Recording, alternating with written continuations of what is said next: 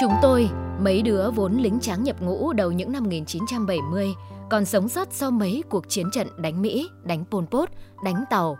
Đầu xuân quý mão này, ý ới gặp nhau bằng một cuộc du xuân để kỷ niệm 50 năm hành quân cùng chiếc gậy Trường Sơn, đá mòn mà đôi gót không mòn.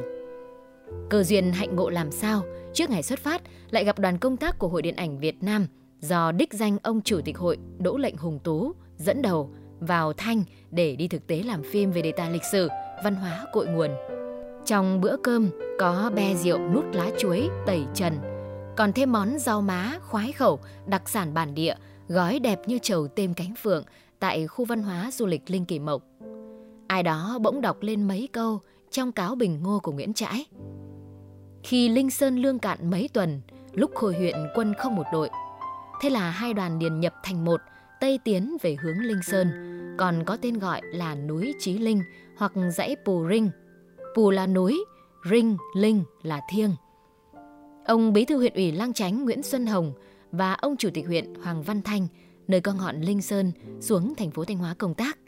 Nghe tin có một đoàn khủng như thế, lại có cả diễn viên, nghệ sĩ ưu tú, đại tá Thanh Loan, ni sư Huyền Trang trong phim Biệt động Sài Gòn và cô riêng trong phim Người về Đồng Cói nổi tiếng, liền đến chào. Và sáng hôm sau, hai ông cùng tùy tùng hành trình với đoàn công tác về huyện nhà. Ông Hà Huy Tâm, Phó Viện trưởng Viện Nghiên cứu ứng dụng văn hóa truyền thống Việt Nam, là một nhà nghiên cứu khá am hiểu về phong thủy và danh thắng xứ Thanh, đã tình nguyện làm hướng dẫn viên du lịch, văn hóa, lịch sử, sinh thái. Xe chạy từ thành phố tỉnh, vượt qua thị trấn huyện Lị Lang Chánh, chừng hơn 30 cây số thì đến bến đáp đầu tiên là bản Mè Giang, xã Yên Khương, giáp với cổng trời và ruộng bậc thang danh thắng nổi tiếng. Sở dĩ lãnh đạo huyện Lang Chánh chọn cho khách bến đáp ở nơi xa xôi này là vì tại đây có một cây sấu ngàn năm tọa ở cuối dãy Linh Sơn, cách quốc lộ 16 chưa đầy 400 mét. Cái khoảng cách tuy ngắn tùn so với cự ly đường rừng đại ngàn, nhưng lại khá quanh co, khúc khuỷu, dốc liền dốc, đá chồng đá. Thế nên mỗi chúng tôi phải tự tìm cho mình một chiếc gậy trường sơn từ cây que sẵn có dọc hai bên lối đi. Lãnh đạo huyện của vùng núi thiêng Linh Sơn muốn đoàn đến thăm cây sấu đại thụ, còn vì một cơ duyên nữa. Đó là hồi khởi lập công ty du lịch Ma Hao thuộc không gian văn hóa sinh thái Linh Kỳ Mộc tại thành phố Thanh Hóa. Các nhà đầu tư được mách có thể mua cây sấu này về trồng trong khu vực sưu tầm các loại cây cổ thụ có niên đại trăm năm, ngàn năm.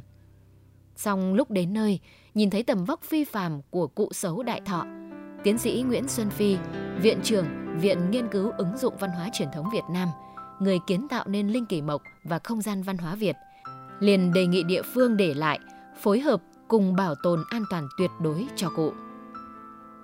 Khi được đứng dưới gốc đại thụ, mọi người trong đoàn công tác đều thật sự kinh ngạc trước tầm vóc hoành tráng của cụ xấu. Cụ cao đến mức phải ngửa cả mặt lên mà vẫn chưa nhìn hết thấy ngọn. Đường kính phần gốc của cụ được đo hơn 7 mét. Vừa nghe số đo đó, nhà điện ảnh Nguyễn Văn Tân liền đọc câu ca dao thời còn học phổ thông. Đường kính mà nhân với pi 3,1416. Đó là cách tính chu vi hình tròn. Nghe thế, nhiều kết quả tính nhầm liền lên giọng hưởng ứng. Chu vi là 21 mét. Không, phải hơn 22 mét mới đúng. Thế rồi từng người liền giang đôi cánh tay cùng kết nối thành một vòng tròn. Hơn 10 người kết mà chưa lấp được một nửa vòng thân của cụ xấu. Vì cái chu vi ấy có những chỗ lồi ra, chỗ lõm vào đến hàng mét. Ở gốc cụ xấu đã có phần rễ lộ thiên trồi lên thành hình thanh long bạch hổ. Anh cán bộ trẻ của phòng văn hóa huyện luôn lưu ý chúng tôi phải chắp tay tạ mỗi khi ai đó vô tình chạm phải đầu rồng. Giã từ cụ xấu, gửi lại rừng Yên Khương trước gậy Trường Sơn, chúng tôi ngược đường 16, quay trở về hướng về địa điểm chính của hành trình, đó là bản Năng Cát, xã Chí Năng, nơi có thác Ma Hao, có miếu thờ nghĩa quân Lam Sơn và cũng là nơi có con đường lên đỉnh Linh Sơn cao vợi, mịt mờ trong mây ngàn đầu xuân. Trên xe như được dịp để trổ các ngón kiến văn về thời đoạn lịch sử, nghĩa quân Lam Sơn gắn bó, sống còn với dãy Linh Sơn huyền thoại trong cuộc kháng chiến chống giặc Minh xâm lược. Nhà nghiên cứu văn hóa Hà Huy Tâm hào hứng kể rằng Sau hội thề của thủ lĩnh Lê Lợi và 18 nghĩa sĩ ở Lũng Nhai, bên chân núi phía tây của dãy Linh Sơn, Nghĩa quân Lam Sơn tích cực xây dựng lực lượng, rèn đúc khí giới, nêu cao chí lớn tập hợp lòng dân. Ngày 3 tháng Giêng năm Mậu Tuất 1478, Lê Lợi được các nghĩa sĩ tôn lên làm Bình Định Vương, dựng cờ Đại Nghĩa, đánh đuổi giặc Minh, trung hưng nền độc lập cho Đại Việt. Sau hội thề của thủ lĩnh Lê Lợi và 18 nghĩa sĩ ở Lũng Nhai, bên trên núi phía tây của dãy Linh Sơn, Nghĩa quân Lam Sơn tích cực xây dựng lực lượng, rèn đúc khí giới, nêu cao chí lớn, tập hợp lòng dân. Ngày 3 tháng Giêng năm Mậu Tuất 1418, Lê Lợi được các nghĩa sĩ tôn lên làm Bình Định Vương, dựng cờ đại nghĩa, đánh đuổi giặc Minh, trung hưng nền độc lập cho Đại Việt. Ngày 9 tháng ấy, Mã Kỳ, tên tướng nhà Minh cai quản thành Tây Giai, Tây Đô, đem hai cánh quân thủy bộ đông đến 15.000 tên đến vây vùng Lam Sơn, hòng bóp chết cuộc khởi nghĩa từ trứng nước. Bình Định Vương chỉ có 35 tướng võ, một số ít ỏi văn nhân mưu sĩ, 200 quân thiết đột, 200 nghĩa sĩ, 200 dũng sĩ, 14 thớt voi. Cả quân lẫn tướng không quá 2.000 người. So sánh lực lượng đôi bên thì quân số của nghĩa quân Lam Sơn quả là nhỏ bé trước một vạn rưỡi quân thù. Thế nhưng bằng cách đánh mai phục, nghĩa quân Lam Sơn đã chém hơn 3.000 thủ cấp giặc, bắt được hàng nghìn quân tư khí giới, khiến giặc phải bỏ chạy. Bình Định Vương liền cho quân rút lui ngay khỏi Lạc Thủy, rồi đến Linh Sơn để bảo toàn lực lượng. Sau cú choáng váng Lạc Thủy, Mã Kỳ liền dùng tên ái, một kẻ phản bội, dẫn đường truy kích nghĩa quân. Chúng bắt mất vợ con của nhiều nghĩa sĩ, trong đó có cả bà vợ thứ hai Phạm Thị Nghiêu và con gái Lê Thị Đào Nữ mới lên 9 tuổi của Bình Định Vương. Trước sự tấn công càn quét, truy đuổi giáo giết của giặc, nghĩa quân bị tổn thất nặng nề. Để thoát khỏi cảnh bị vây hãm cùng đường, Lê Lai, một vị tướng trẻ, chỉ đứng sau Lê Lợi một bậc trong hội thề Lũng Nhai, đã tự nguyện đóng giả Lê Lợi, dẫn một toán dũng sĩ xông ra phá vòng vây, đánh lừa quân địch, nhử chúng đến tận eo Lê, nơi chỉ cách thành Tây Giai chưa đầy năm dặm, quyết một trận sống mái. Tại đây, người anh hùng đã anh dũng hy sinh. Nhờ đó, Bình Định Vương và Nghĩa quân thoát khỏi vòng vây dày đặc của quân thù, phân tản ra thành các nhóm nhỏ, bám vào dân, xây các khu căn cứ khắp vùng núi Chí Linh, Linh Sơn, chuẩn bị cho trận chiến mới chống giặc. Sắp đến bản Năng Cát rồi, anh cán bộ trẻ phòng văn hóa huyện Lang Chánh bỗng lên tiếng. Nghe thế, mọi người đều nhìn ra ngoài, thấy ở ngã ba đường lớn có biển chỉ dẫn Năng Cát 2,5 km. Liên đó, anh cán bộ này xin phép ông Tâm để giới thiệu tóm tắt về bản Năng Cát nằm dưới chân dãy Linh Sơn thuộc xã Chí Nang, một xã vùng núi cao có diện tích gần 70 km vuông. Đây là bản của đồng bào dân tộc Thái với những nếp nhà sàn truyền thống hầu như còn nguyên vẹn từ cổ xưa, ẩn giấu nhiều nét văn hóa truyền thống đặc sắc và sinh cảnh đa dạng.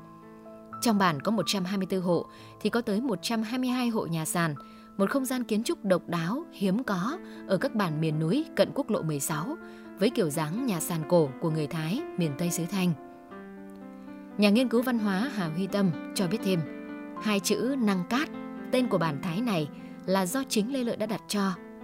Số là có một lần ngài cùng 4 năm nghĩa sĩ bị giặc truy đuổi suốt cả ngày. Khi giặt được đến đây thì trời đã tối, ai ai cũng bụng đói, sức kiệt. Lê Lợi cùng các thủ túc phải vào nhà dân xin được ít gạo, mượn được một cái năng, tức cái nồi hai để thổi cơm. Mùa khô, lòng suối cạn dòng, trời lại tối, vét mãi mới được ít nước thổi cơm. Khi cơm chín, mọi người ăn có thấy lẫn cát sàn sạt, nhưng vẫn cố nuốt để có sức đi tiếp. Trước lúc rời đi, Bình Định Vương đã đặt cho bản người Thái này cái tên năng cát, tức là cái năng thổi cơm có lẫn cát. Tên gọi ấy tồn tại đến tận ngày nay. Bản Năng Cát nằm dưới chân thác Ma Hao, là ngọn thác lớn nhất của hệ thống sông Cải. Thác bắt nguồn từ đỉnh Linh Sơn, có độ cao khoảng hơn 1.300 mét. Diện tích lưu vực của thác phủ trên 178 hecta, bao gồm thác nước, suối và rừng. Câu chuyện về bản Năng Cát và thác Ma Hao chỉ tạm dừng khi xe chúng tôi đỗ lại trước cổng nhà văn hóa thôn. Một đoàn thiếu nữ người Thái trong trang phục ngày hội đánh chiêng chào đón chúng tôi. Ở thời khắc này mới thấy hết được ngôi vị đẳng cấp của diễn viên Solid màn bạc trong lòng công chúng. Từ người có tuổi đến các thanh niên, thiếu nữ vây tròn lấy nghệ sĩ ưu tú Thanh Loan, ni sư Huyền Trang, hết chụp ảnh tập thể đến chụp ảnh đôi, ảnh ba. Ảnh cảnh nghệ sĩ cầm dùi đánh chiêng, viết cần uống rượu chóe. Ông chủ tịch hội điện ảnh Đỗ Lệnh Hùng Tú bấm tay tôi, hướng mắt về cuộc hạnh ngộ đó. Nói một câu thật hình ảnh. Thanh Loan hệt như ong chúa giữa một đàn ong thợ. Một cuộc giao lưu văn nghệ nhanh chóng hình thành đúng với tinh thần tứ hải giai huỳnh đệ. Trước khi hát một ca khúc về Thác Ma Hao, danh thắng bậc nhất của quê hương mình, cô đội trưởng đội văn nghệ bản năng cát phì lộ. Bài hát về Thác Ma Hao mà em sẽ hân hạnh được phục vụ các anh chị trong đoàn công tác về thăm Lang Chánh, có cội nguồn gắn kết sâu sắc với cuộc khởi nghĩa Lam Sơn. Đó là trong những ngày bị giặc bùa vây giáo giết, thủ lĩnh Lê Lợi đã cùng một nhóm nghĩa sĩ và chú chó săn của ngài vừa đánh vừa rút lên đỉnh Linh Sơn. Khi một con suối chảy xiết dưới chân thác chắn ngang, ngài và các nghĩa sĩ vội trầm mình xuống suối, bơi qua thác nước để thoát hiểm. Nhưng con chó săn của ngài thì cứ đứng trên bờ, ngoe nguẩy đuôi rồi lùi lại. Rồi bỗng thấy con chó săn quay mình, lao phốc về phía sau, dũng mãnh xông thẳng vào đám giặc minh và lũ chó ngao của chúng. Tranh thủ khoảnh khắc ấy, Lê Lợi cùng các nghĩa quân vượt qua thác nước an toàn. Trước sự dũng mãnh quên mình của con chó săn cảm tử, toán giặc minh và đàn chó ngao của chúng hoảng sợ, tháo chạy mất vía. Từ bên kia chân thác, Bình Định Vương cùng toán nghĩa quân liền bơi qua suối, quay lại tìm con chó săn. Mọi người thấy nó đang mệt nhọc, lết từng bước, rồi lả dần đi, chỉ còn đủ sức ngáp ngáp được mấy cái trước khi gục hẳn. Bình Định Vương giỏ nước mắt thương cảm con chó săn trung thành quả cảm, rồi cùng các nghĩa sĩ chôn cất chu đáo như chôn cất một chiến binh tử nạn của ngài. Từ đó, thác nước có tên gọi theo tiếng Thái là Ma Háo, có nghĩa là chó ngáp. Về sau, người dân đọc trạch đi thành Ma Hào. Xong mấy lời phi lộ, cô đội trưởng văn nghệ bản ra hiệu cho nhạc công dạo đàn rồi vào lời hát. Giai điệu rộn ràng như đưa người nghe lên đỉnh thác, nơi có cửa gió với những âm thanh của đại ngàn, có tiếng ầm ào từ thác nước, có tiếng chim chóc hót ca. Tất cả tạo nên một hợp âm đa tầng, rất ảo diệu, dư ngân. Rời buổi giao lưu, chúng tôi mang theo các nội dung của ca từ về thác Ma Hao lên cửa gió. Vì đã có con đường trải bê tông nhựa đi dọc bên bờ thác, nên không ai phải sắm chiếc gậy Trường Sơn nữa. Trên cửa gió nhìn xuống toàn cảnh thác là một bức tranh thiên nhiên tuyệt đẹp. Những khối đá lớn được bào mòn bởi thời gian và dòng chảy tạo nên nhiều hình thù kỳ thú. Chỗ thì như một đàn voi đang quỳ phục, nơi thì các hòn đá chồng xếp lên nhau giống như hình khối chống mái. Chỗ thì những chùm quả trứng khổng lồ đủ mọi kích thước xen lẫn vào nhau. Chỗ thì như một tòa non bộ phối cảnh hài hòa. Phía dưới chân thác có miếu nghĩa quân. Hình ảnh chú chó săn nghĩa tình và quả cảm đã được bà con bản năng cát công đức tạc thành tượng đá đặt bên góc phải dưới bàn thờ lớn.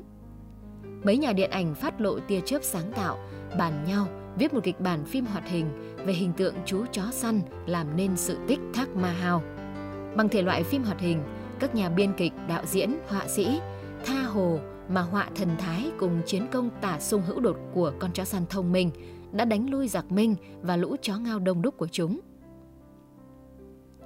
Trời về chiều, điểm đến cuối cùng trong hành trình du xuân Tây Tiến của chúng tôi là đỉnh Linh Sơn. Con đường mòn bám tranh vênh giữa một bên là núi, một bên là vực. Đã được mở rộng đủ cho một làn xe chạy. Nhưng lòng đường thì vẫn còn lên xuống gập ghềnh, ổ trâu ổ gà, nổ lội trắng phớ đá cuội. Chẳng khác gì một nhánh của đường Trường Sơn thời chiến. Chỉ với 7 cây số từ chân lên đỉnh mà chiếc pho bán tải hết lắc lư, trồm lên trồm xuống, chạy mất 45 phút mới lên được cao trình 1.300 mét, là nơi có một cái thung nhỏ nằm tranh vênh trên nóc Linh Sơn. Theo nhà nghiên cứu Hảo Huy Tâm, ngày nghĩa quân Lam Sơn mới giấy nghĩa đang xây dựng căn cứ, rèn tập binh mã ở vùng Ngọc Lặc, thì quân Minh kéo đến vây bọc mấy vòng. Lực yếu lương khan, chống cự không nổi, nghĩa quân phải phân tán mỗi người một nơi. Trong đêm tối, bà chúa Thượng Ngàn đã hóa phép thần thông thành những khoảng sáng như bó đuốc lớn, soi đường cho các nghĩa sĩ, tập hợp họ lại và đưa lên Linh Sơn. Tại đây, nghĩa quân phát triển lực lượng, trải gió gội mưa, nằm gai nếm mật, ba lần đánh lui các cuộc càn quét của hàng vạn binh mã giặc, bảo vệ vững vàng Linh Sơn, rồi tiến vào giải phóng Nghệ An Thuận Hóa, làm bàn đạp tấn công ra Bắc với các trận thắng oanh liệt ở Tốt Động Trúc Động, Sương Giang, Bình Than, Tri Lăng. Và cuối cùng là giải phóng Đông Đô Thăng Long. kết thúc cuộc kháng chiến 10 năm, đem lại nền hòa bình tự chủ cho Đại Việt. Để tri ân công lao của bà chúa Thượng Ngàn, Lê Thái Tổ đã phong bà là Lê Mại Đại Vương. Nằm trong hệ tín ngưỡng Tam Phủ, Tứ Phủ, này đã được UNESCO công nhận là di sản văn hóa phi vật thể của nhân loại. Đã cho lập nhiều miếu thờ bà ở nhiều nơi, trong đó có một đền ở Linh Sơn. Cao trình 1.300m là một khoảnh đất nhỏ tương đối bằng bịa, hiện đang còn vài ngôi nhà bỏ hoang của một hạt kiềm lâm đã chuyển trụ sở đến vị trí khác. Tại đây vẫn còn nhiều dấu tích về các huyền thoại công quả của bà, nên người dân địa phương đã hiếu tâm lập một cái miếu tạm để thờ bà chúa mẫu thượng ngàn Lê Mại Đại Vương. Chúng tôi rất ấn tượng với cái bát hương khá lớn bằng đá trắng do người dân địa phương sưu tầm được mang lên miếu tạm, quanh năm hương khói cho bà. Phía bên trái ngôi miếu tạm có hai cây ổi cười, độ cao và tán lá chẳng kém gì cây ổi cười ở Lam Kinh. Phải chăng trong mạch nguồn phong thủy giữa hai vị trí lịch sử này có một hệ long mạch linh thiêng vĩnh hằng kết giao?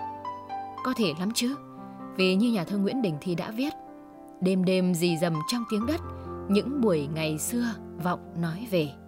Bài thơ đất nước. Được biết, tỉnh Thanh Hóa đã có kế hoạch cấp vốn để cùng huyện Lang Chánh mở rộng, trải nhựa con đường lên đỉnh Linh Sơn.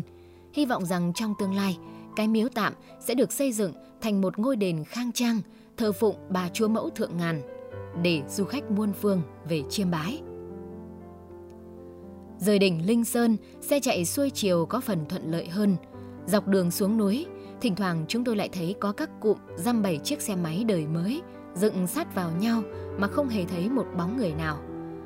Có thể đó là của người trồng rừng hoặc của các nhóm nào đi picnic, đi phượt.